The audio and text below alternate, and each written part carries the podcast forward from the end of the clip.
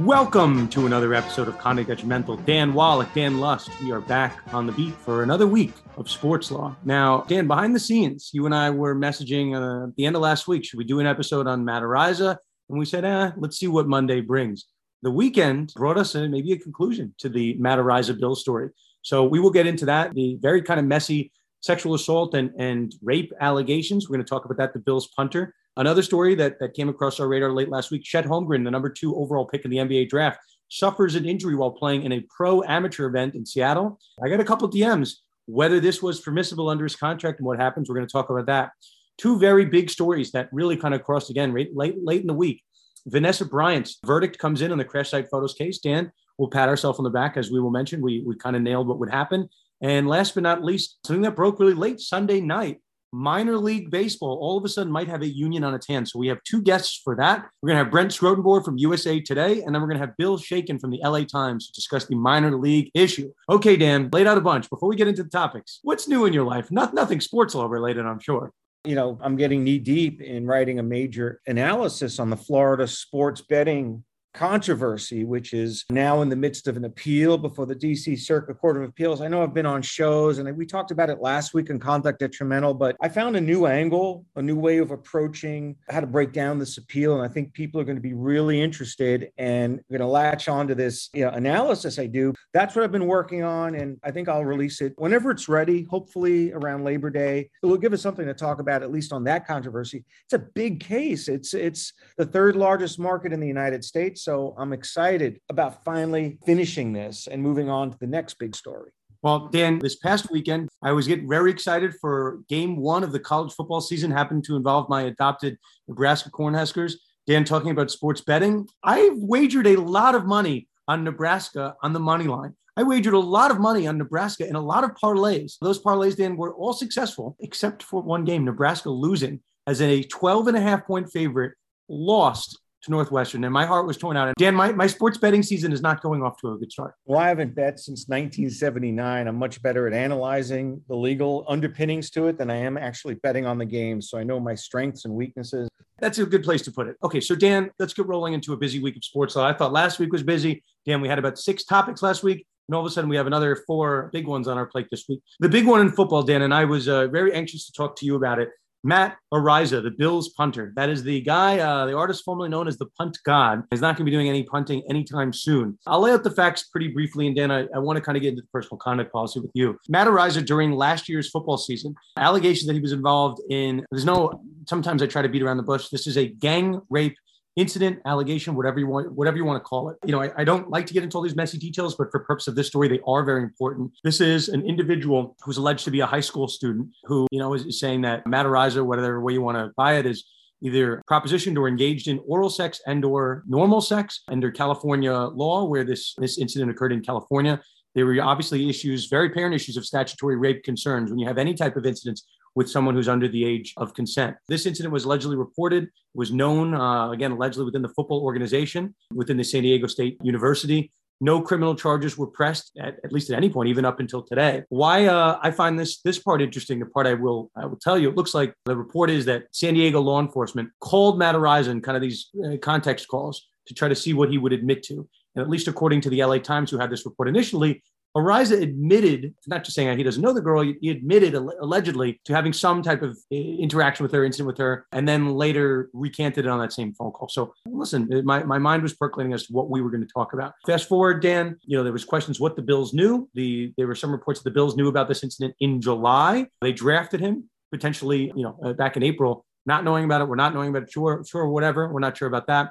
But Matt Araiza won the punting job that was an in-camp battle, won the job over a guy named Matt Haack. And then really within 48 hours of Araiza getting the job, winning the job, this lawsuit was dropped. There was certainly some conversations of back and forth settlement and whatnot. But the Bills, by all, by all accounts, seem to have given Matt Araiza this job, knowing that this lawsuit was very much a possibility.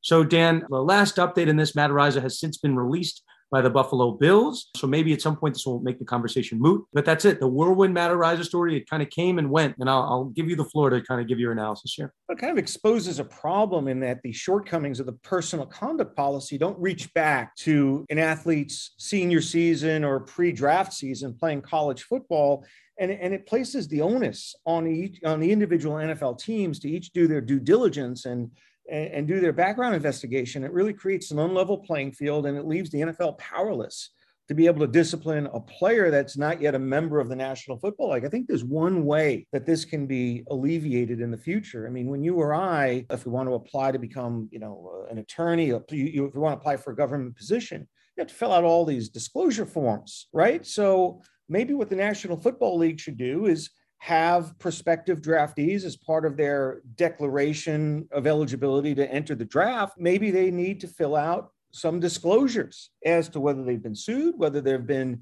involved in any incidents where the police, eh, you know, uh, investigated. Maybe the onus should be placed on the player, you know, to sort of disclose all these, you know, to the extent that there, there are any incidents, so that if you lie about it or fail to disclose, then that could be a ground for disciplining the player. Great point for not complying with with the policy because you know how how, how are individual teams ever going to hear about a case that hasn't been publicized, that hasn't led to criminal charges.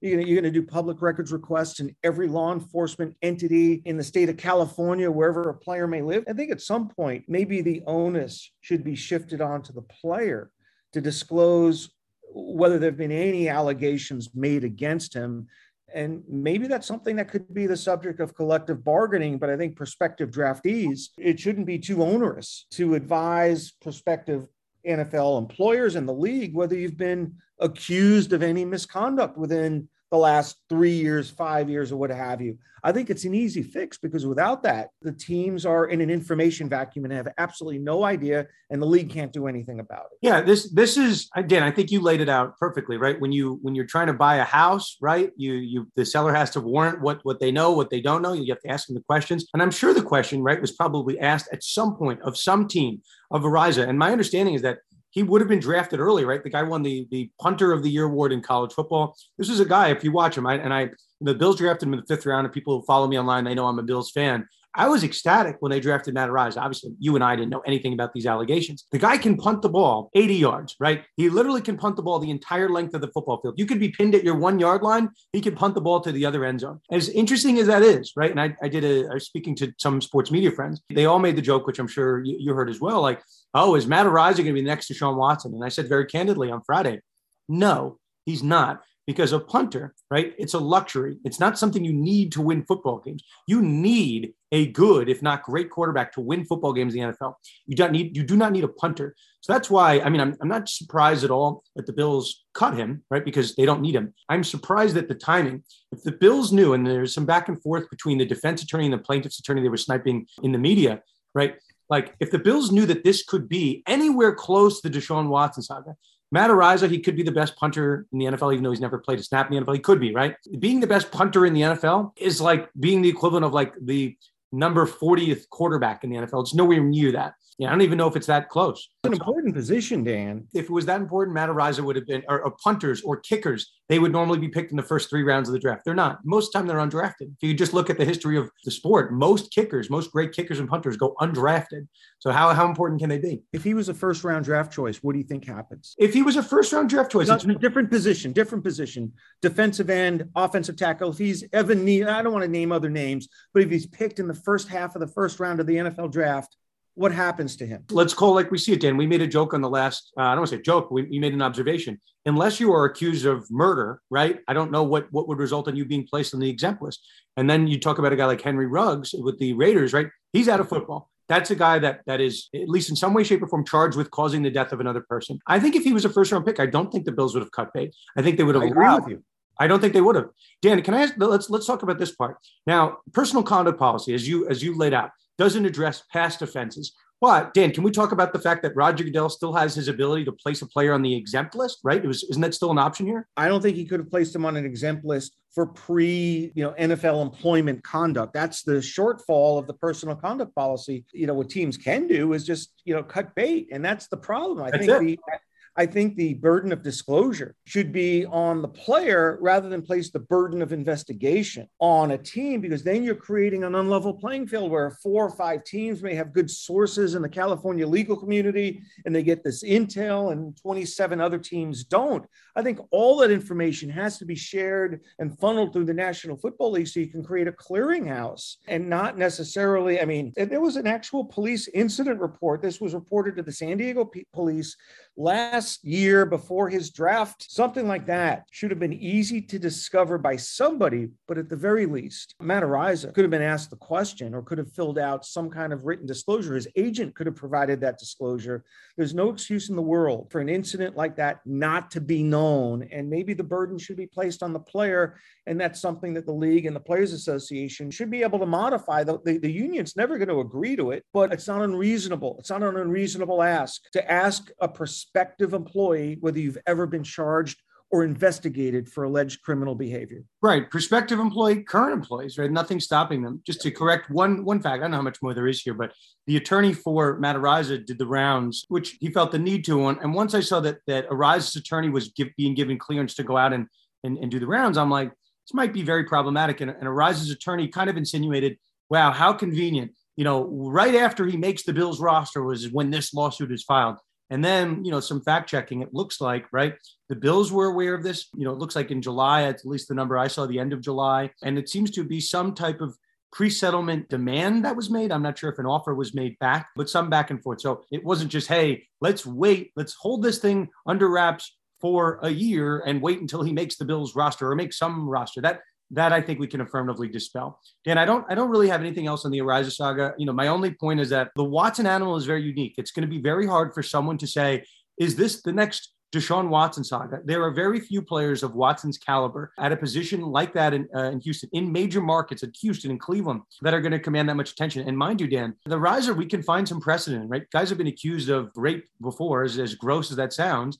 There had never been anything like Deshaun Watson with these massage allegations and quantity. So you know, before anybody goes on, on radio, and I know we have a lot of sports media people that listen to this, uh, it's, it's a very high bar with Deshaun Watson. It's, it's not a, it's not something that happens, you know, it's never happened in the NFL. So it's a very different equation. I think what you're going to end up seeing is that NFL teams and maybe even the NFL are going to just routinely file public records requests with the law enforcement agency in the city or the county where the college is located right? If, if a player plays for San Diego State, that's state school, so that's covered by FOIA, and it's also San Diego Police Department. Just just send in, you know, sort of boilerplate pro forma, you know, public records requests, you know, asking for any incident reports involving, you know, X, Y, Z player right. that played for any, you know, college or university covered by that municipality who, who might be a prospective NFL draftee. It just seems like that's the next level and rather than have teams in the league play, you know, investigator, just have the player make that disclosure and representation to the league or team. But I think this is where you're going to see, you know, teams doing their due diligence in the future using the legally permissible public records slash FOIA request to do their due diligence on every prospective draftee. Dan, I don't have anything else further to add on, on that one. I think probably a good opportunity now, and certainly in a loaded episode. I wanted to make sure we hit this. Dan, Chet Holmgren, number two overall pick in the draft, goes to OKC. If people remember that, you know, draft night, Paolo Banchero is the surprise pick at number one to the Orlando Magic. And then the question is, you know, what was that going to do to the rest of the, the draft order after Jabari Smith was originally supposed to go one? Chet ends up going number two to OKC. And there was a brief moment, just again on the sports betting, you know, saga. Oh, Chet Holmgren, who is he? Right. And if you haven't seen him, he kind of has a, a body like Kevin Durant or Shawn Bradley, a very tall, lanky body, right? It's not a body that you would think is going to be bruising in the post, but a unique body. And if you're an NBA fan, you'd call Chet something like a like a unicorn. He has a very odd game. He plays behind the three point line. So it's a guy, okay, you could see him, you know, he's got a slight frame, but once upon a time, Kevin Durant had trouble bench pressing anything. So just know for Chet Holmgren's purposes, he's not this necessarily a pillar of health. He didn't have any real health concerns at Gonzaga, but his frame, enough people looked at him and said, this might not be a guy that holds up. So Dan Holmgren is playing at the Seattle Pro Am game that's staged by former NBA guard Jamal Crawford. Guess who was playing in that game, Dan? LeBron James. I watched the clip, it went viral. Really like the first play of the game, LeBron's on a fast break and Holmgren's trying to guard him. whether they got their feet tangled or Holmgren just kind of misstep, has a really bad injury. It's a lower leg injury and he's out for the season. So they're being kind of coy on what exactly the injury is. Sam Presti, the GM over there, says it's not a fracture. But it had me thinking, Dan, in the history of sports, we have a lot of injuries and a lot of unavailability that's caused by off-site actions, right? Michael Jordan, you know, famously during the Last Dance documentary, was not allowed to play pickup basketball, and he did, right? We can talk about Madison Bumgarner, former Giants pitcher, now with Diamondbacks, using a fake name to be in the rodeo, or Yoenis Cespedes trying to chase wild pigs, or Jeff Kent, former Giants second baseman. You know, I'm a Giants fan, you're sensing the theme. I think he hurt himself washing his truck in his driveway. He slipped. All these crazy injuries. But the most obvious way you can injure yourself that's usually not permissible under a contract is playing a pickup sport, playing pickup football, basketball, baseball. So, Dan, I'll give it to you, right? I mean, it's an interesting question. Could the contract be voided? I mean, it's an interesting question. It will not be voided, nor should it be voided. And here are the reasons why. First of all, Chet Holmgren is going to be the face of the franchise. This is an entry level, you know, contract. And Oklahoma City is going to want to ma- maintain a good relationship with the player. And even if he was a max player. Probably wouldn't cancel the contract under those circumstances either. But as the future face of the franchise, they're going to want to keep him happy because four, five, six years from now, he's going to become a free agent. He's going to remember how he may not have been treated so well at the front end. More importantly, this is an NBA sanctioned event. I mean, I grew up in a time where I used to go to Harlem. You know, I used to watch summer basketball in Harlem. You know, you had the Rucker tournament and you had the West 4th Street basketball courts where Kareem Abdul Jabbar made his bones in the day. I used to watch Chris Mullin play pro am, you know, summer league basketball at, at gym, in gymnasiums in the Bronx. Players during the offseason, they like to they like to play summer pickup basketball. These are some, some of these are sanctioned events that have the approval of the NBA, but it's a way that they can work on their game, test their moves. And I think it's usually done with the blessing of their teams, unless there's a, a provision in the contract that restricts the player from playing in certain or so many games. But I mean, basketball lends itself to you know summer league basketball. This is not like you know you know skydiving or playing some inherently or, or, or, engaging in some inherently dangerous activity like you know riding a motorcycle. Nba players have historically and traditionally played summer league basketball. Who can forget the capacity crowds that used to watch dr j at the rucker tournament when kevin kevin durant made his uh-huh. appearance at rucker about that 10 years ago and played a historically you know magnificent game that's something that players have traditionally done. And since this one was played under the auspices of NBA sanction, there's never going to be an issue. I think to the contrary, maybe Chet Holmgren could have a, a viable legal claim against the arena for you know, having a slippery floor and, and, and could sue for negligence.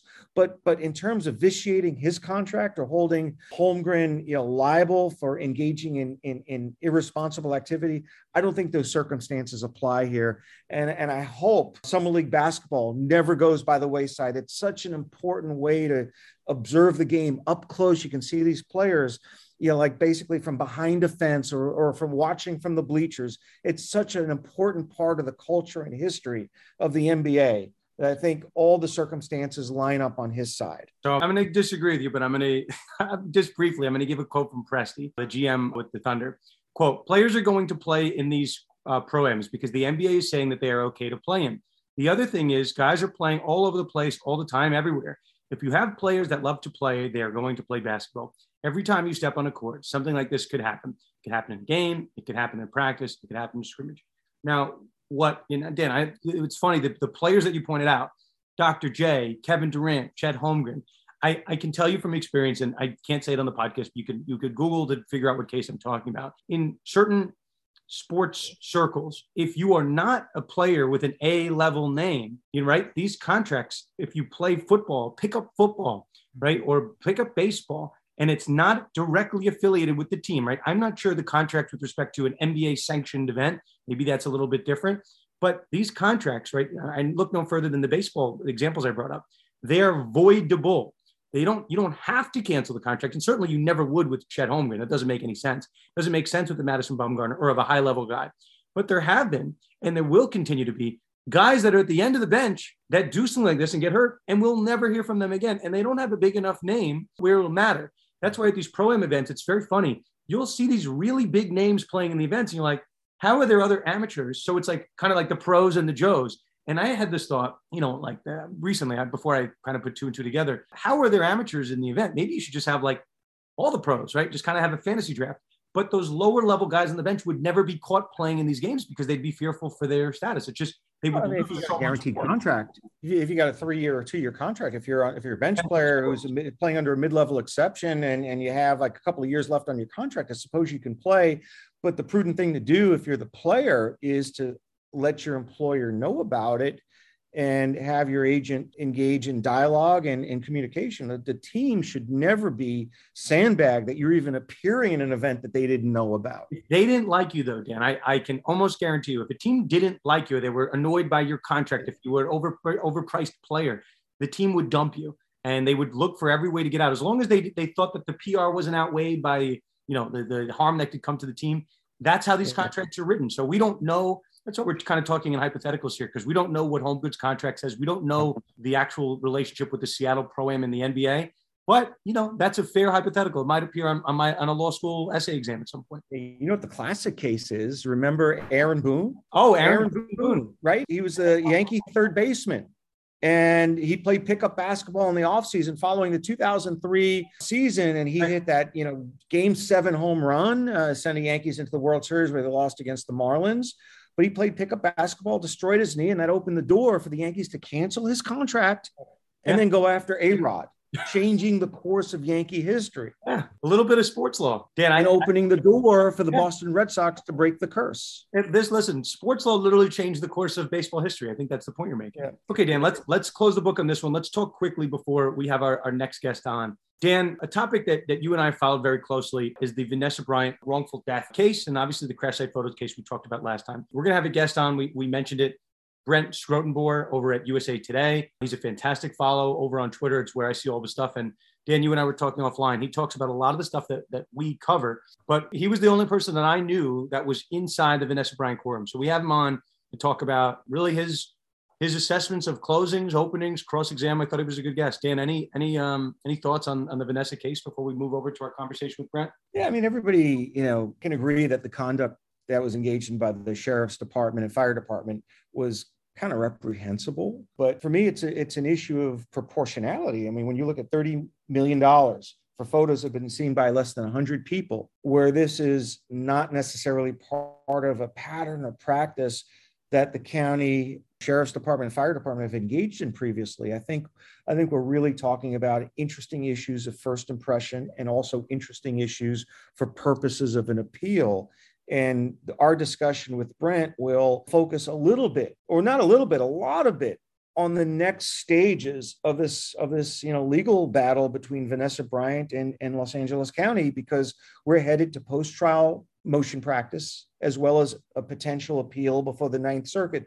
So I think what we've done effectively with Brent was kind of go through where we see some of the major appellate issues. Last episode, Dan, you and I recorded before the verdict came. I knew from Brent that closings were scheduled for that day. So there was always a chance, you know, the verdict was going to come in. But Dan, I think you and I laid it out. I think we said, like, how is an LA County jury going to rule against Vanessa Bryant? And we talked about the spoliation. We said that that was probably a reason if Vanessa does win, that would be why. But you did caution that any type of verdict that's an excessive number could be appealable. So I think we certainly pegged that correctly. But yeah, at the end of the day, the headlines coming out, as Brent will explain, I think initially was reported as 16 million for Vanessa. The number uh, actually turned out to be 15 million for Vanessa Bryant and also for uh, Chris Chester, the other family suing. We talked about in the last podcast, which we discussed with Brent, that there was a $1.25 million offer was reached by the other two families. So two families settled for 1.25 each, and then LA County and the fire department they get dinged for about 30 million for the the last two. So I'm not sure if it's a case that could have been settled, but certainly uh, I think it's a case that LA County would have wanted to have settled in hindsight. And you hit the nail on the head. You know, we're not just lucky at predicting these outcomes. I mean, we we've been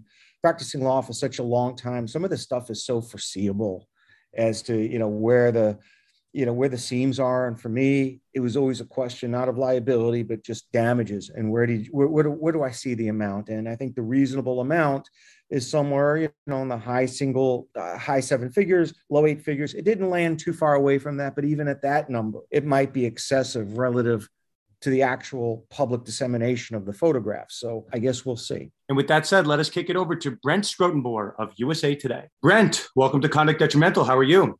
Good. How are you? We are good. We are we are happy uh, to have you on, and, and we've been following your feed the last couple of weeks. In our last episode, we alluded that we might have someone on the show that has been in the courtroom covering this Vanessa Bryant crash site photos case. So we're certainly happy to have you. For those that don't know, Brent is a sports reporter at USA Today. Do we say Brent sports reporter, enterprise reporter? Do we have a fancier title than that? It's a little of both. I cover all sorts of things, a lot of sports topics, legal topics and sports, business topics and sports. So yeah, that's that's accurate.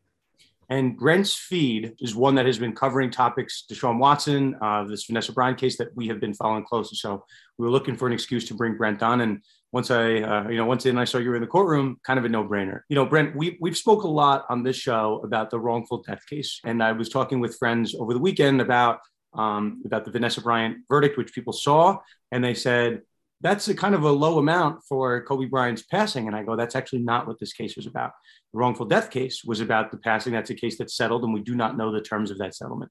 This is a case specifically dealing with the unauthorized or illegal or impermissible release of crash site photos depicting some of those victims. So, Brent, I'm going to give you the floor to kind of explain where this case took off from that other case, which I know you covered as well. Yeah, Vanessa Bryant, Kobe's widow, filed suit in September of 2020. This is a number of months after the crash itself. And as you mentioned, it's a separate action than the wrongful death case, which was settled last year. And it stemmed from the same crash, but it, it really stemmed from the actions of uh, a few deputies or fire personnel that were on the scene of the crash the day that it happened. These were the first responders who mm. got up into that mountainous, hilly, foggy area, and uh, a couple of them in particular just started to take a number of photos.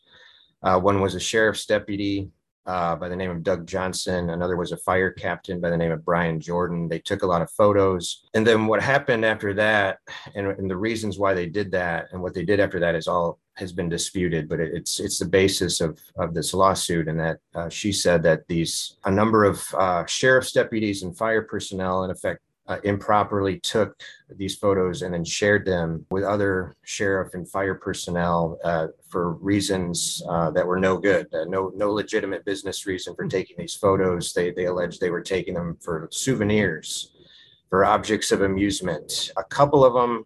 Uh, we know of a couple cases where they ended up being shared or displayed with members of the public. One was at a two days after the crash, uh, a sheriff's deputy by the name of Joey Cruz was at a bar in Norwalk, California, at a Mexican restaurant, and uh, showed them to the bartender and maybe to uh, another patron sitting right next to him. Uh, the, this, they got surveillance video that shows, you know, him looking at the phone and showing it, and then laughing, and that was all part of the trial where they asked him what they were talking about and what they're laughing at, and then there was another case in February 2020, a few weeks after the crash, where fire captain was showing photos of the crash scene at a during cocktail hour an awards event for fire and first responder personnel. And so both of those those two incidents that, that were that were in public became known through whistleblower complaints. Uh, there was a, a restaurant patron at the bar that i mentioned with the sheriff's deputy that the bartender after he saw these photos, excitedly went around the room telling people what he just saw on this guy's phone. And one of these guys uh, didn't like it. One of these patrons at the restaurant didn't like it. He went home that night and filed a complaint on the sheriff's department's website saying this guy, there was a deputy at the bar tonight showing a photo of Kobe Bryant's decapitated body. That, that's actually what his complaint said.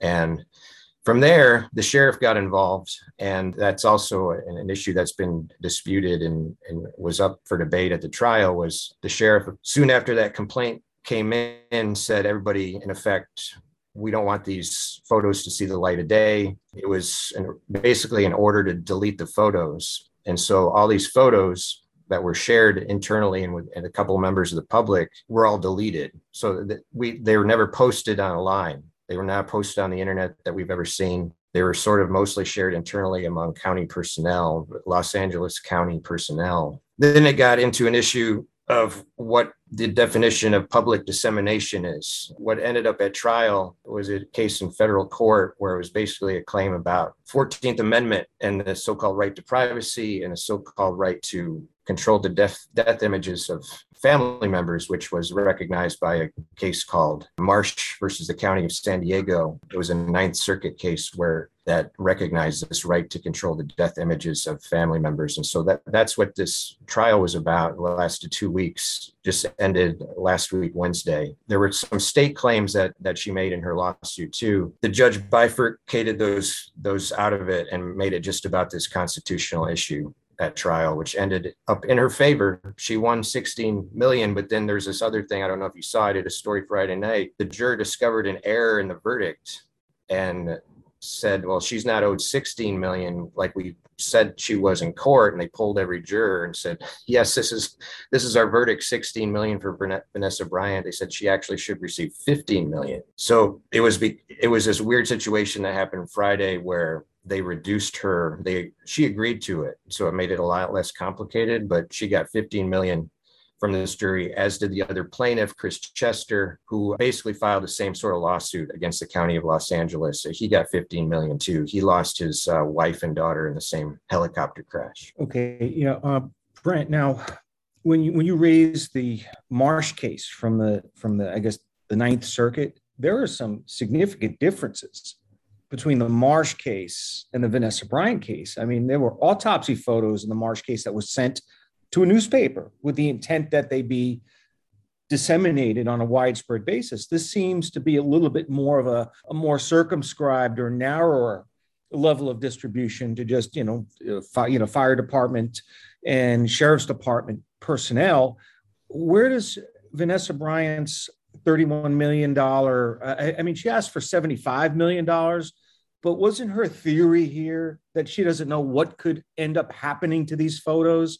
That her theory of damages was based upon the unknown because once the genie is out of the bottle, you can't control it. Is, is that is that where she gets her her higher claim for damages? Because it seems like a high number for such a limited distribution. Yeah, that was the, the jury awarded her most of that award from the jury was for future emotional distress.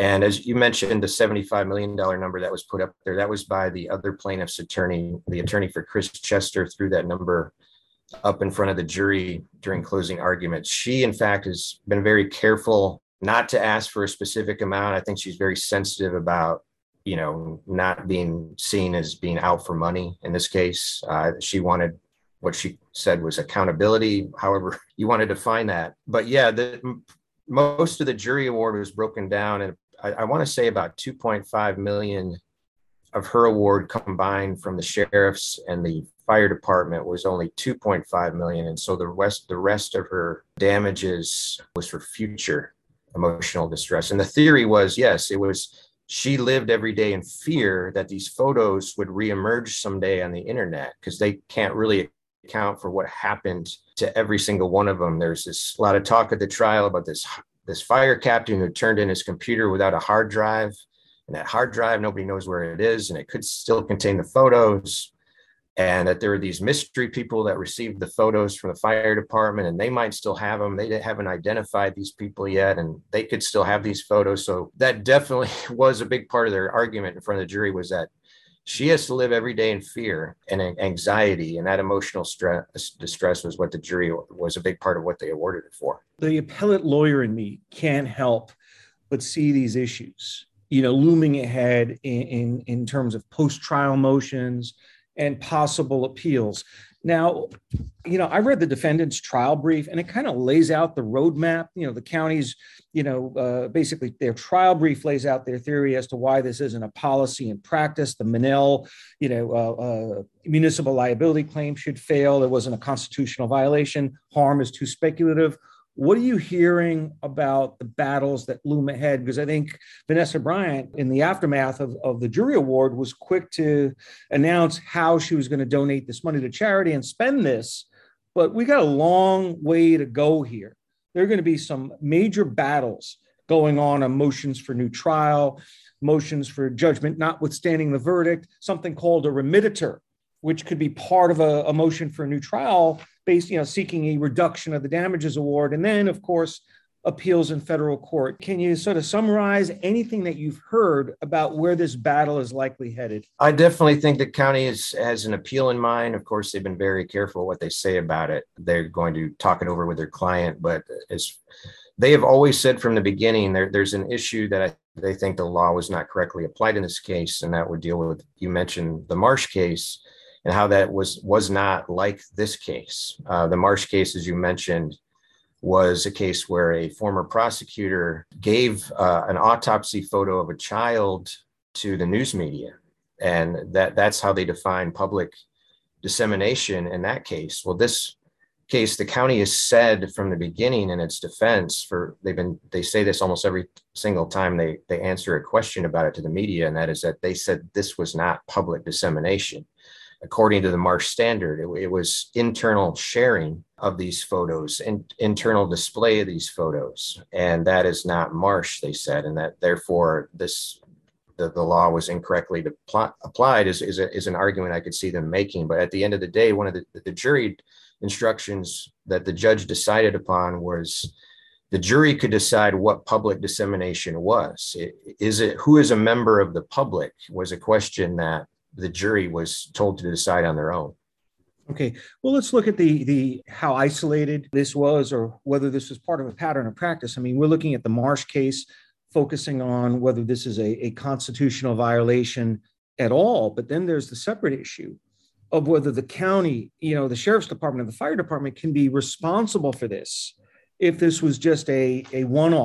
something that hadn't happened previously under the US Supreme Court decision known as Monell to prove a constitutional violation against a municipal entity. You have to show that there's a pattern, practice, or custom of a long-standing nature. And there's a little bit of a dispute, or there was a dispute at the trial as to whether this was a, a long-standing custom of the of the county to allow these kinds of photos to be taken. Can you sort of you know drill down a little bit on how that issue was, was illuminated during the trial? Yeah, the county repeatedly stressed uh, to the jury in its questioning of witnesses as well that there had never been an incident like this ever in the sheriff's department, which dates to the year 1850.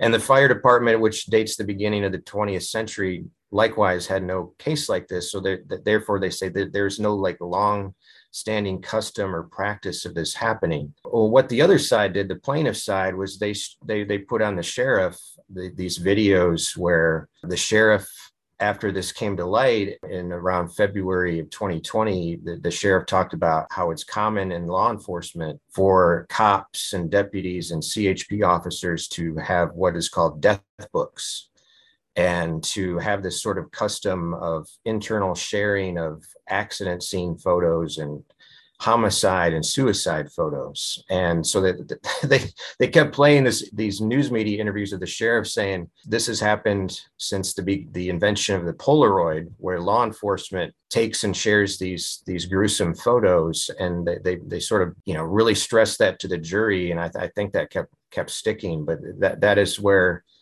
the Monell claims that you're mentioning, uh, that's basically how the, the two sides fought that is, is one side stressing the death books and we got to put a stop to this practice and the other side saying well there's there may have been death books at other places but there's no evidence of it at the, the county of los angeles so that definitely was you know an important point that kept coming up the point, Brent, that we had in our last show, and we weren't in the courtroom to know how this was handled. You know, Dan and I were kind of going back and forth about how one would prove this case, how one would prove the, the fear that photos might come out further down the line. And I remembered a, a point that seems like it came up in the uh, pretrial conferences. The, obviously, these photos, right, that was part of the condition. Come to us, the, the sheriff's department, the fire department, delete the photos, and there will be no personal ramifications on you other than I think something in your employment file. To me, the second I heard that, I go, that screams of spoliation. That screams of one side deleting evidence you know, whether indirectly or directly, but gaining an advantage in terms of the litigation. My spider sense was that that was a big portion of uh, Vanessa's lawyer's argument and Chris Chester. Do you have any uh, knowledge of how that was decided? The fact that the defendants deleted the evidence and so it couldn't be used against them, did that come up at all during the liability phase? Yeah, it did. I mean, it was a big part of the trial that that uh, the, the, judge before the trial decided that the uh, plaintiffs could put on evidence of this destruction of the photos, and that they also could presume that that evidence, which was destroyed, was negative okay. for the county, and that that was an important. And you think um, if, if, the jury keeps hearing about this destruction of photos, um, it, it, it sort of really has a strong smell of a consciousness of guilt in a way, and it just doesn't look good. And so the jury heard over and over again how these these photos disappear. Why would anybody get rid of photos if they were any any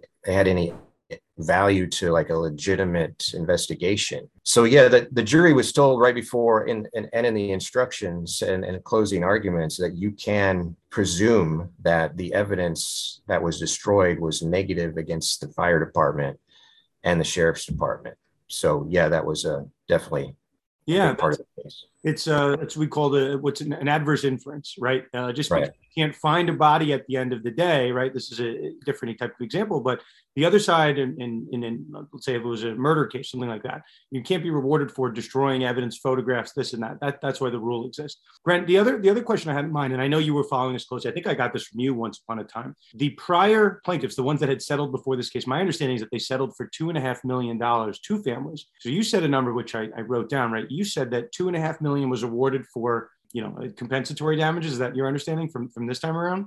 the county, I think it was last October, reached a settlement with two of the families of the crash victims, the Mauser family and the Altobelli family, and they each got 1.25 million. I don't know the other terms of that deal other than the amount, uh, which was revealed in a county supervisor meeting. But I know the county, of course, wanted to settle with Vanessa for a long time too, and the fact that she didn't I think spoke to what she wanted all along in this trial. I, I really think that what she really wanted in this case is just my personal, you know, uh, perception of, of, of her and, and especially what happened at trial was she wanted those deputies to get on the stand in front of her and answer questions in front of her about what they did. I don't, I, I really don't think I know it's a cliche to say that I'm not I'm not interested in the money, but I really think that she wanted a trial all, all along to have these guys answer for themselves. Right, and I, and I think at least from what I read on the case, it seems like either the opposing counsel or the judge had to advise Vanessa Bryant's lawyers that having these uh, you know these law enforcement personnel having them lose their jobs was not something that the jury could actually order. So, Brent, I, I guess I, I, want to leave this to you as an open-ended thing. I mean, we've, we've asked kind of pointed questions about what happened because we want to inform our, our audience about what happened at this trial.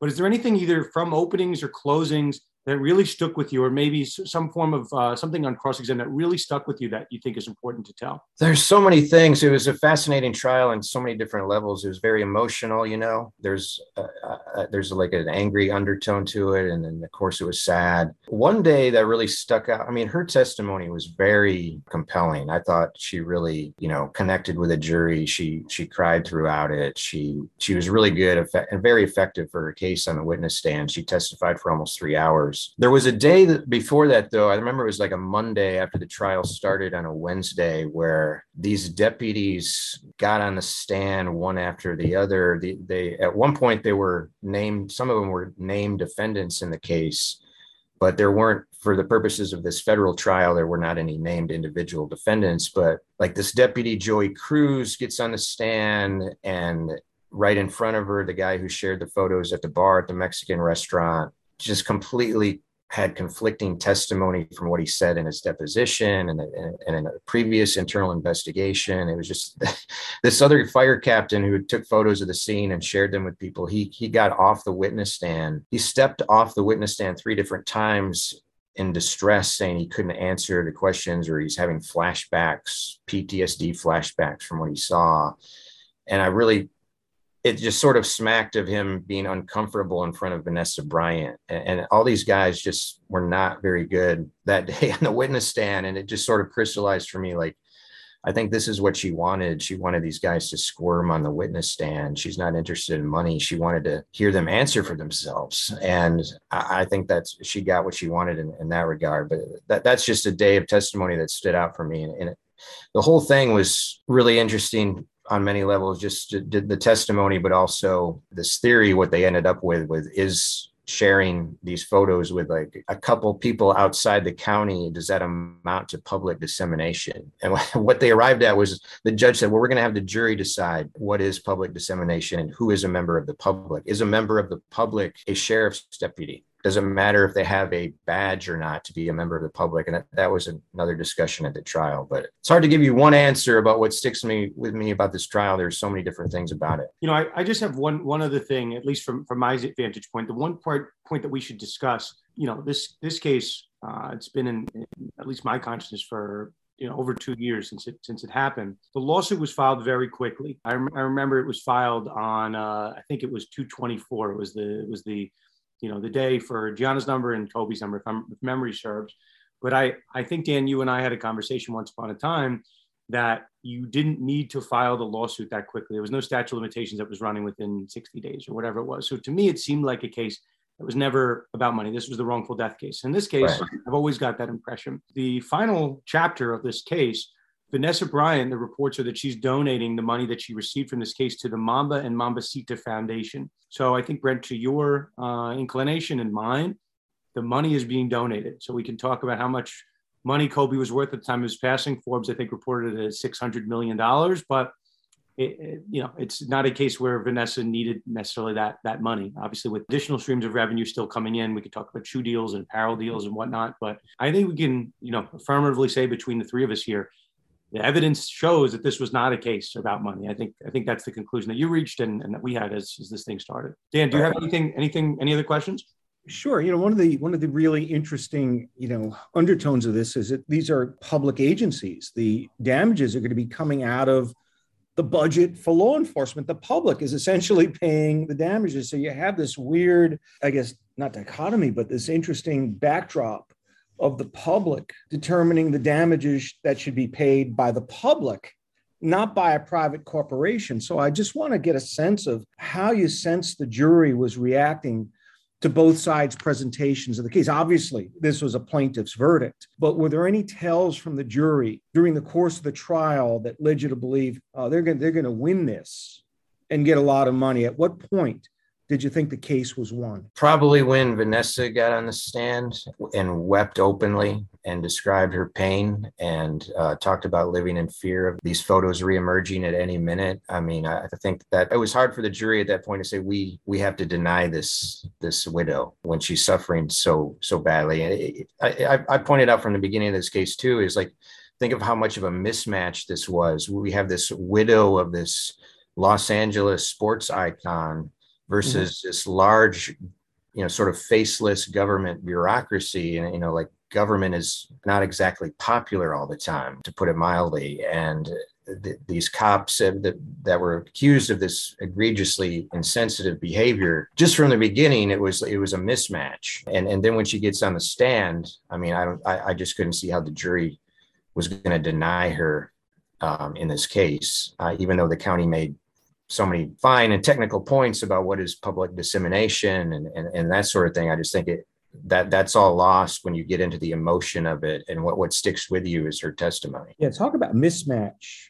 Uh, you know, usually when the government is represented in cases like this, normally it would be the county attorney's office or or some you know law firm that small law firm that specializes in representing governments. Did you get a sense in the quality of the lawyering that there may have been a mismatch because we have Vanessa Bryant, probably represented by a uh, top tier firm that specializes in this kind of work, and they were working on a contingent fee basis.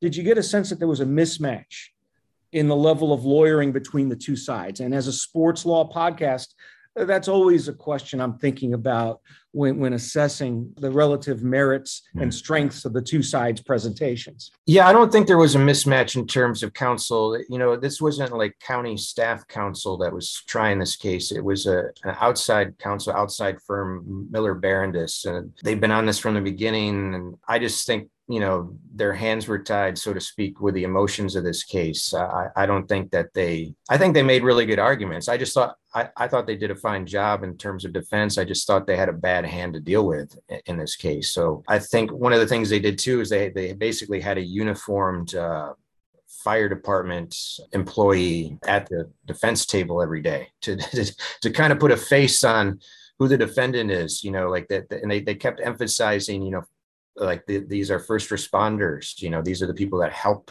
us that help you in these time these kinds of emergencies. And they they try to make that sort of emotional appeal to the jury and that you got to remember that these are the guys that are going to dangerous situations and they, they, they do all these good things for the public and they, they kept emphasizing that. Brent that's so cheesy. I mean the guys these guys were off duty at, at bars and and at gala events. They, they weren't you know rescuing people from burning buildings when these photos were disseminated which you know uh, when i think about where the dollar amount ultimately landed 15 million you know 30 million overall how did this case ever get to trial? If I'm the county, I'm offering somewhere in that vicinity just to avoid having this go to trial. What was Vanessa Bryant's pretrial demand, and why didn't this case settle when we know now that the final damage number sort of you know, landed in a range where yeah, this probably could have been settled at that number pre-trial. Yeah, I mean, I didn't. There, it wasn't made public what whatever her demand was. They, I, that was closely guarded. But I mean, it, the other two families that settled that, that also brought these lawsuits over the photos got 1.25 million each and the county said after that that they were certainly opening open to giving her at least that i think it's fair to assume they they offered her and i don't know for sure that they offered her a bit quite a bit more than that but i've done story on this a while back about what does she want? What did she want? it was sort of a mystery because you just don't see this very often where somebody's dead set and taking a case to trial no matter what. And I think the county could have offered her a very, very large amount of money, whether it was 15 million or 20 or 30. And I, I'm convinced that she still would have wanted to go to trial, that she really just wanted to get these guys on the witness stand and watch them squirm. I really feel that there are multiple issues set for motion for new trial, motion for judgment notwithstanding the verdict, Ninth Circuit appeal. I mean, the, the, the uh, county's trial brief lays it all, out in painstaking detail. And I think they've got some good arguments. I'm not saying they're going to win, but it's going to be a long time between now and when there's ultimately finality in this case. The county's going to, going to bond this judgment so she's not going to collect any of it for quite a while. Not that she needs it, but I see this ultimately going down the appellate road unless there's a settlement. I, I, I think I think if she were wise, she would probably take a she should she should take a settlement at something less than 15 otherwise it's just going to be tied up in the in the appeals court for you know another two three years. Yeah definitely. I mean I'm, the, the county's even brought up uh, the dobbs case that that uh, i saw that. Yeah, yeah yeah, saying well, any of these sort of rights that are that stem from the 14th Amendment are all in question now, saying that it's not even really good.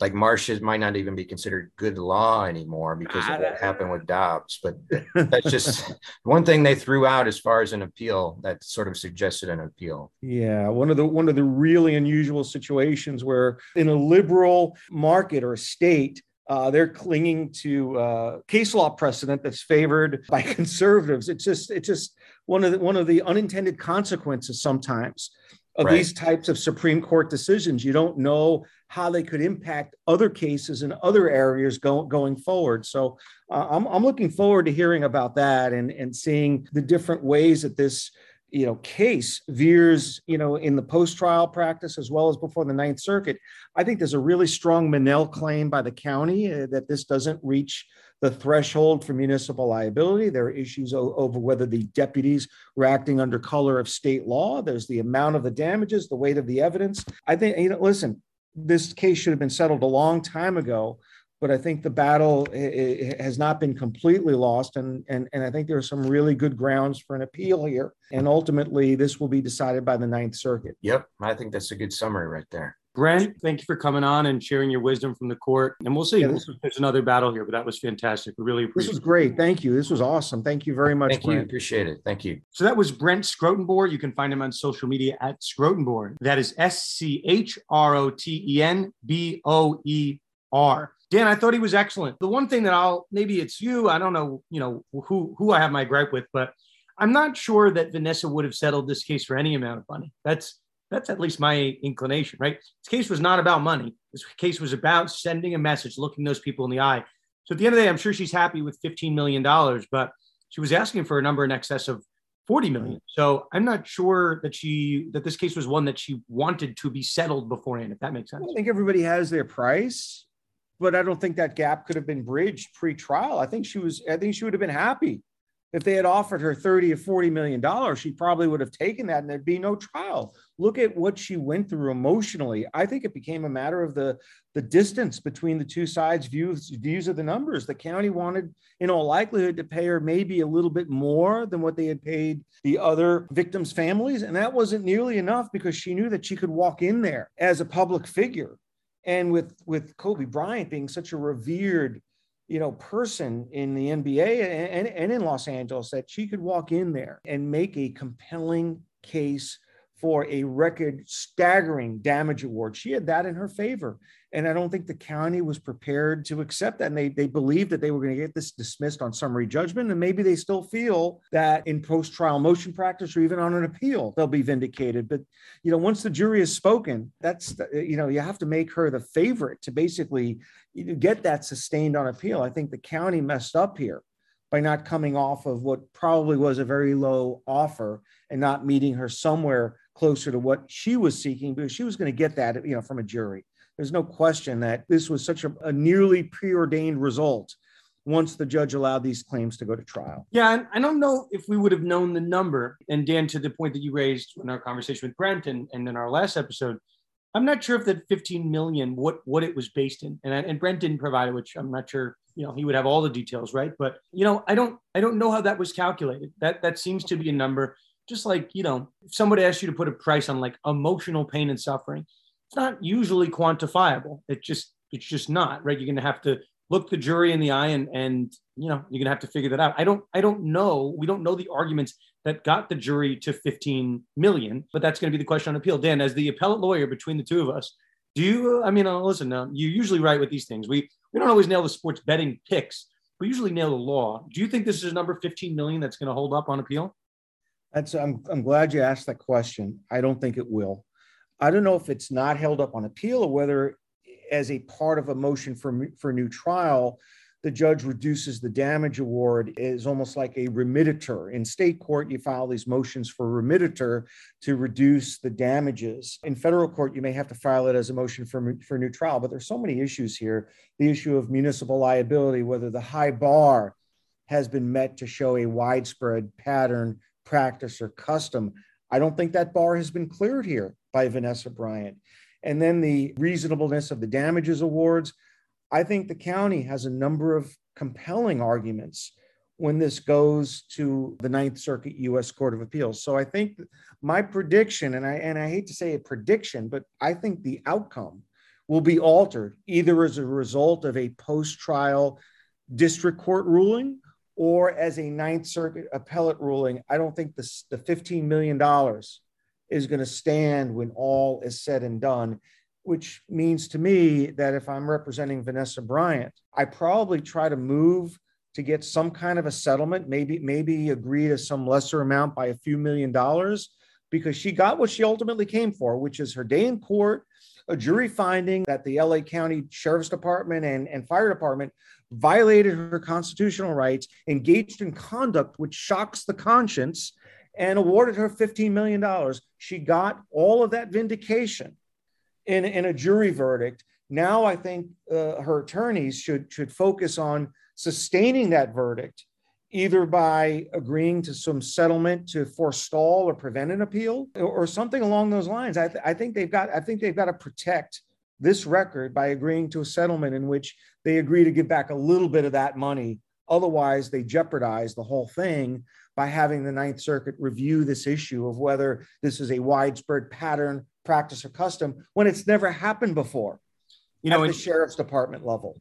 Yeah, and I and I think just to to that point of the prediction, Brent was so funny. I was looking at Brent's Twitter feed, and I I had not known about that reduction from 16 to 15. Everyone retweeted and was quoting the 16 million dollar verdict, and then Brent, who's you know the guy in the courtroom, goes, yeah, they reduced it from 16 to 15. It was a whole technicality, a whole issue, but Vanessa let it happen, right? So that gives you a little bit of an inclination, right?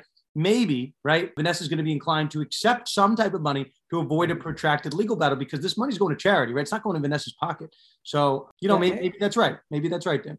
I think what our listeners need to understand is that when you're when you're prosecuting a claim of municipal liability under Section 1983, this is not imputed liability automatically. This is not vicarious liability, where if the deputies engaged in the tortious conduct, you impute that automatically to the sheriff's department. To find a city, county, or municipal defendant liable for violating constitutional rights under a Section 1983 claim, you have to show something more than just vicarious liability. You have to show the county's culpability by fostering a, a long-standing pattern, practice, or custom, meaning there has to have been some repetition or some prior notice that this has been a problem within the LA County Sheriff's Department. And I think that evidence may be lacking here, which, if I'm representing Vanessa Bryant, I'm advising her of the high risk that you're going to lose the whole thing if this goes to the Ninth Circuit. So I think the smart play, if I'm representing and counseling Vanessa Bryan, is settle maybe settle for $10 million and have this remain in the W column. Okay, so I think it's time to move over to our fourth and final topic. A reminder this podcast is sponsored by Themis Bar Review, the top bar prep company in the galaxy. In the next couple weeks, months, we're going to start to get some bar results back, and I have a feeling those that have passed will be our friends at Themis. And don't worry, if you did not pass, Themis will will treat you kindly. Reach out to us. We have our special promo code. We don't even tell you what it is anymore because people just reach out and they're like, "What could you do for me?" So you can learn some negotiation powers by us, and we will hook you up with our friends at Themis with a very very sharp uh, discount code, and they are worth every penny, even if you do not get the discount code. But um, Themis Bar Review, head to themisbar.com slash con detrimental. Our fourth and final topic, Dan, the breaking news in the eve of the night, that is that the minor leaguers might all of a sudden have a union on their hands. Bill Shaikin, the baseball reporter over at the LA Times, has been a guest with us in the past to talk about Trevor Bauer. He had some very interesting takes on uh, the minor league saga. Uh, and so it's certainly tying together a couple of our previous stories. We've had obviously Garrett Broshuis on the show to talk about the minor league players lawsuit, which has since been settled. We've had Jim Quinn on to talk about the lawsuit that maybe was because of that minor league lawsuit, the fact that 40 teams were contracted from the minor leagues. And now this is the third logical step as minor leaguers continue to grow power, as minor league teams continue to get uh, retracted. Something had to change, and it looks like minor leaguers will start to have a union. So our guest, Bill Shaikin, he's fantastic. Dan, any thoughts before we move over to Bill? No, no, I think it's just uh, you know perfect timing. We had this story break while we were you know in the midst of planning this episode. So this is for conduct detrimental, a rare episode where we have two stellar guests, two guests in one episode, and I think I think we're almost burying the league. Vanessa Bryant is such an important story, but the battle over unionizing minor league baseball players is one that's going to, you know, be at the forefront over the course of the next year. This is going to be a major developing story that I think we're just today we're scratching the surface of and we're we're going to sort of highlight the early stage of what is going to probably be a very protracted and interesting battle over whether the future of minor league baseball is going to be under its own separate union. With that said, let us kick it over to Bill Shaikin. Bill, hey, this is uh, Daniel. Thanks for joining us on Conduct Detrimental. I was taken by your article today about Major League Baseball Players Union wants to represent minor leaguers in one line. One line really got my attention. And it's, you know, this could have all changed without the intervention of the Players Union. But the reforms, the prior reforms that Manfred and the owners have made with the minor leagues to quote your article, largely have been reactive rather than proactive. Can you shed some light on how this all ended up where it ended up today with the union having to get involved? Because so many of these issues were really laid at the feet of the league previously, and it led to the, to the union's involvement. Can you shed some light on what you mean by the reactive rather than proactive comment? Sure. It's sort of a natural thing in baseball and really in any industry to say, we do it this way because we've always done it this way. And if you look on the field in baseball, a lot of things were done one way because they had always been done that way until analytics came along. And then it like, maybe we shouldn't bunt so much. Maybe we should steal only if we're successful. Maybe we should hit the ball out of the park more. So in this light, Major League Baseball had had what it really considered as an apprentice program for the minor leagues. They thought these were seasonal employees that worked to get better at their craft. And if they made it to the major leagues, they could hit it rich. But what has happened along the way is that both in legal cases and in public actions through advocacy groups and on social media, people have been made aware that baseball, which is a 10 plus billion dollar industry every year, has been paying major league players, you can argue close to the poverty line, maybe below it, maybe above it, depending on how you calculate, but certainly not a great wage. And when you look up and see major league organizations could have done what's done in hockey, which is have a union where minor league hockey players are making $50,000 a year and the top level of, you know, baseball minor leaguers are making 11 or 12. They could have moved in that direction, but they chose not to. Every little step was sort of kicking and screaming, if you will. Okay, we'll do this in response to the lawsuit. We'll do this in response to some external pressure. And whether it was salaries or housing or food, it's gotten better, absolutely gotten better. And the owner should get credit for that. But it hasn't gotten better enough. What struck me was, uh, you know, sort of you laid out the litany of cases, and of course the the dingy core living quarters, the stingy meals. I mean, they live in a way that's not even commensurate to like a living wage and raising a family. I mean, you can't support a family even on that level of income. Yeah. And when the Senate Judiciary Committee sent a letter to Rob Manfred recently asking him to explain this, he said, Hey, wait a second. You guys aren't counting signing bonuses, which are very good for the very top players in the minor leagues, but don't really amount to as much for the guys lower down in the draft. And in fact, half the draft got eliminated when they killed off 43 minor league teams. So some jobs are gone. But also, Manfred said, look, most of the guys in the minor leagues, I don't think he wanted to use the word cannon fodder, and he did not, but they're essentially people that are there to provide opponents for the guys who are the real prospects. And he said, in a few years, most of them wash out. They're still in their early 20s. They've got their whole life ahead of them. We provide them with college scholarship assistance if they want to go that way. That was the argument. It wasn't like, our system is broken and we need to find a way to fix it. And I think the announcement was a reflection of people getting frustrated and realizing, you know, Major League Baseball voluntarily is not going to bring up the standards to the level that the minor league advocacy groups see. And the only way to do that is collective bargaining. We've had the lawyers on our show associated with both of those two cases, the two ones that you were insinuating. When minor leaguers sued back in 2014, that was the recent settlement of $185 million after a judge found that minor leaguers should be considered year-round employees. We had that lawyer on, Garrett Broshuis, no relation to Scott Brosius, but you know, friend of the show. And then um, we had the lawyers for the other case on, Jim Quinn, with respect to the the actual retraction of those 43 minor league teams, kind of all related to one another. So if any of our, our audience has listened to those past episodes, we said, I don't know what the next saga of this is, but minor leaguers seem to be gaining more strength in the, in the legal community. So this should not come as a shock to, to anyone. Bill, you know, kind of on that, we know the news kind of broke in the middle of the night that all these cards are being sent to minor leaguers across the country. Do you have any uh, kind of idea sourcing of the time frame of, of when we actually might see a union with respect to minor leaguers? I don't, and I don't think anybody can really give you a good time frame at this point because a lot of that depends on how Major League Baseball chooses to respond. So, what's happening starting last night and going into this week is that the Major League Players Union has sent what it's called an authorization card to minor league players. It essentially says, sign here, and you can let everybody know that for matters of collective bargaining, the Major League Players Association will represent you. Now, what the Players Union is trying to do is not to bring everybody into the same union. This would be a separate union for minor league players under the Major League umbrella, because of course the collective bargaining concerns are very different at the minor and major league levels. If that happens relatively soon, if within a few weeks the players union gets enough cards back and 30% is the limit under federal law where you can say okay this can trigger an election. Do you, does everybody want this union or not? Then it's up to major league baseball to see how they respond. And again this is typical in, in labor relations. The employer can do one of two things. Can say okay, we see that there's a lot of interest in forming a union. We'll go ahead and recognize the union as the collective bargaining representative for the players. Let's sit down and start talking about a contract. That doesn't happen that much. The other option that happens more often is that the employer says, you know, we think there actually should be an election.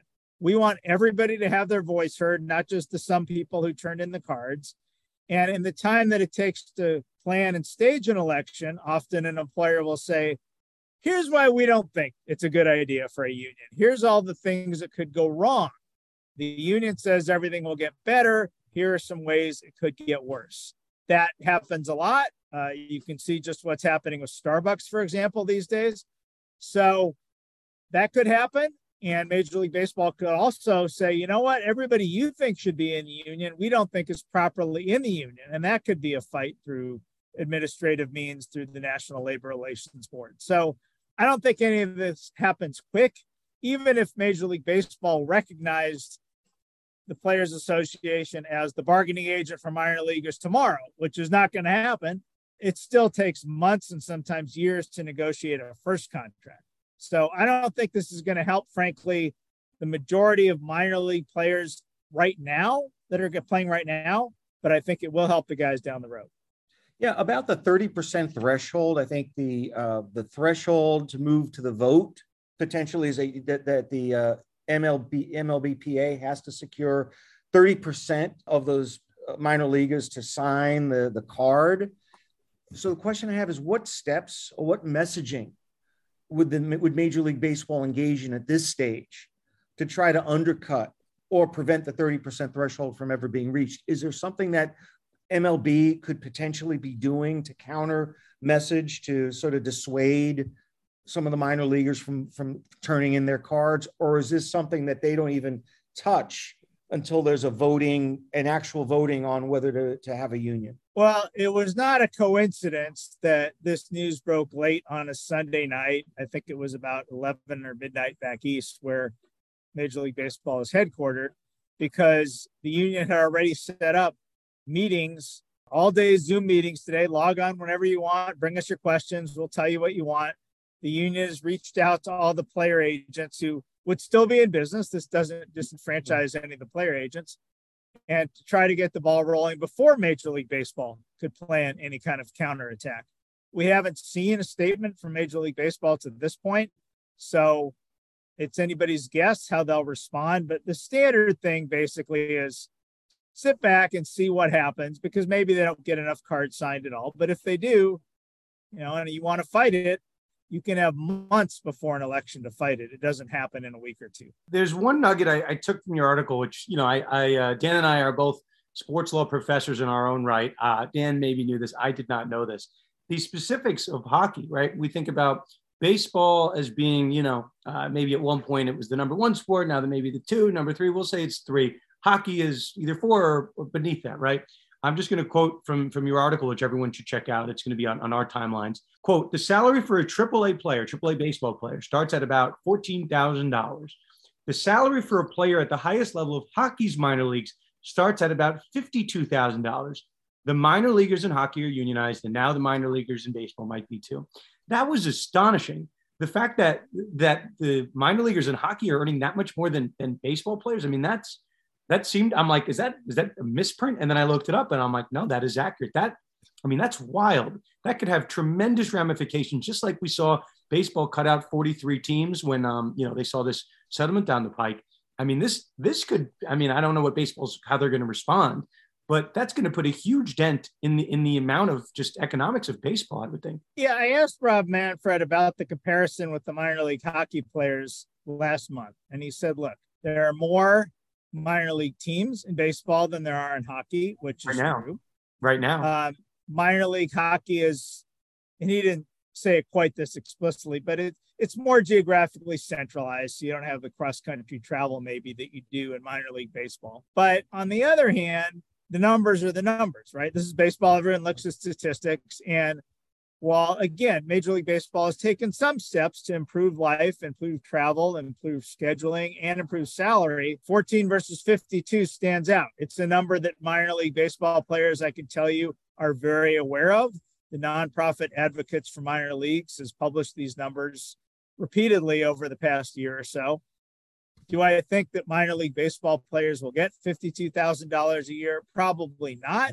Can they get something more than 14,000? Probably yes. Well, I think the disparity is further magnified by the revenue differential between NHL teams and, and Major League Baseball teams. I mean, the you know the level of revenue generation of the respective leagues is just it's a, it's at a different stratum in baseball, which which makes that disparity even all the more galling. I mean, when you you know before you really look behind the numbers, that's just insane to me that you were able to kind of kind of highlight that comparison when you think of baseball being the most popular, second most popular sport in hockey. You know, is sometimes not even listed on the scroll. You know, with the you know on, on the websites, it comes like sixth or seventh after you know NASCAR and and some other sports. And I have to say, I don't know if I agree with Commissioner Manfred's rationale for for explaining the difference. There are there are close to 30 hockey teams. They carry on these on these rosters at the highest level of the minor leagues they carry you know at least 20 players per team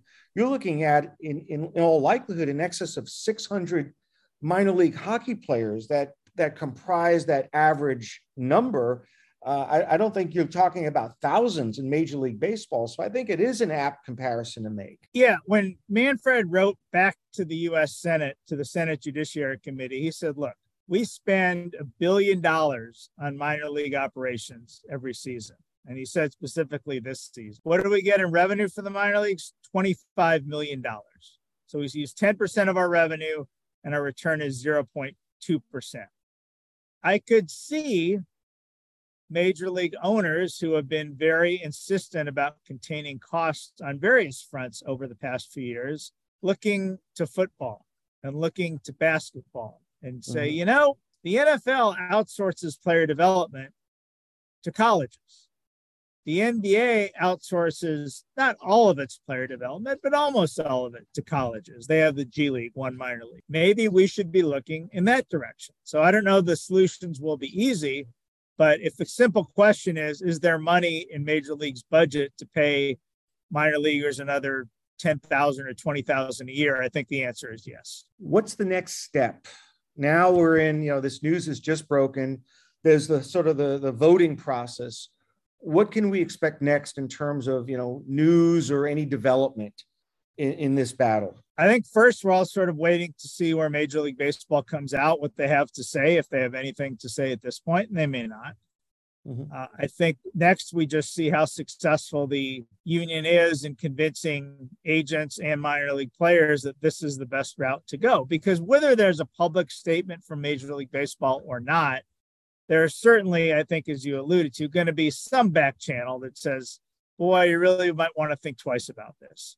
I think the most interesting part of what happened today, early this morning, when the public announcement came out, was that there's a nonprofit group called Advocates for Minor Leaguers that has been working on this space for a couple years, and they've been very successful, especially on social media. It isn't enough just to say we think minor league players could be treated better. It's very effective to put up pictures on social media of, boy, here's the meal this guy got after a game, and it's a couple turkey slices and a piece of fruit. And here's the situation. Look at the picture you can see here of five guys sharing a bedroom. So that's been super effective. What happened this morning was that the people who are the staff members for advocates for minor leaguers said, We are out of here. We have accepted and been offered positions within the Major League Baseball Players Association. So, what that tells you, and what I learned this morning was, of course, you don't like make a union plan in one night while everybody's been super quiet about it to keep Major League Baseball from finding out, the advocates and the players union have been working on this for months. And it only was when they had everything lined up and all the info sessions and all the talking points ready to go that they announced it late on a Sunday to preempt MLB from having any immediate response. And they're ready to at least attack. And again, as this happens so often, as you mentioned at the beginning of this broadcast, Major League Baseball will have to react. Great tactic. I love it. All good. Well, Bill, listen, you're a wealth of information. Yeah, we really appreciate your time with us. All right. Take care. Thank you. Have a great day. Thanks for joining us on such short notice, Bill. All right. Anytime. So that was Bill Shaikin. He is on Twitter at Bill Shaikin, S H A I K I N. Dan, a loaded, loaded episode. It was only fitting to end with Bill because I think that's our next big sports law story that we are covering. What happens with this minor league union? Bill said he had no necessary time frame. He didn't know how Major League Baseball was going to respond. But that's you know obviously the next thing that we have to to look for, uh, and it could have some very severe ramifications across the sport of baseball. Yeah, I, I think required reading for anyone in our audience is uh, to read Bill's column today in the Los Angeles Times. It's it's uh, titled "Major League Baseball Players Union Wants to Represent Minor Leaguers." That's a very generic headline. The story, however, very, eh, very the way Bill lays out sort of the history of how we came to this point. I think it's very it's very compelling and makes a compelling case for why minor leaguers, why minor league baseball players should have a union. And I and I implore everyone in our audience to check out the uh, article in today's LA Times. I think by the time our podcast comes out, it will be tomorrow or yesterday's article in the LA Times. But we'll be sure to link it when we uh, when we tweet about this podcast. But yeah, definitely required reading for anyone interested in learning more about sort of the the background and the context for how this came to be. So, Dan, I think that's a good place to end this episode. Loaded, loaded episode. Sports Law does not sleep. For Dan, myself, the Conduct Detrimental family, we will see you all next time on another episode of Conduct Detrimental.